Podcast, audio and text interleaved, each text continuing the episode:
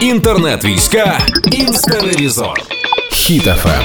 Привіт, Карпова, це я і принесла вам сьогодні наймилішу історію про те, як телефон повернувся до власниці.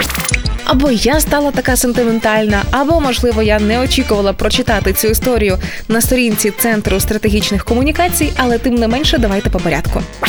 Розвідники 93-ї бригади Холодний Яр проводили операцію на сході України, і до них в полон потрапив один окупант, таке російське біосміття. І в нього знайшли червоний телефон, а також портативний акумулятор із стразами, простіше кажучи, блискучий павербанк дівчачий. Спочатку окупант збрехав, що це його речі. Ну ми ж то знаємо, всі так ходять, да, з блискучими павербанками, особливо ті росіяни, які дивуються в будинках наших унітазом, правда?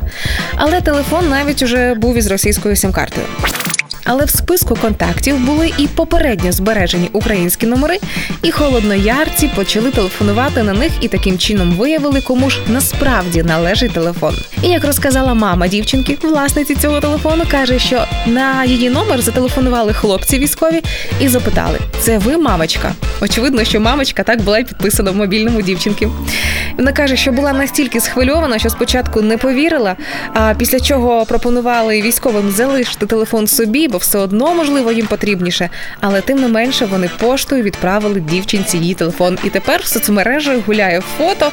А щаслива дівчинка Іванка тримає в руках свій телефон, тому що мають нарешті окупанти зрозуміти, що це вони варвари й мародери. Наші військові не забирають ні дитячих телефонів, ні собачих будок не грузять на свої танки і навіть не намагаються вивести блендери.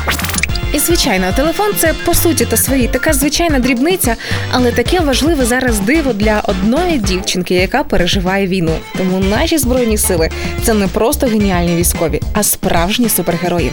Слава Україні! Інтернет-війська інстеревізор. Слухайте на сайті HitFM.ua та у подкасті «Хеппі ранок» на Google Podcasts та Apple Podcasts.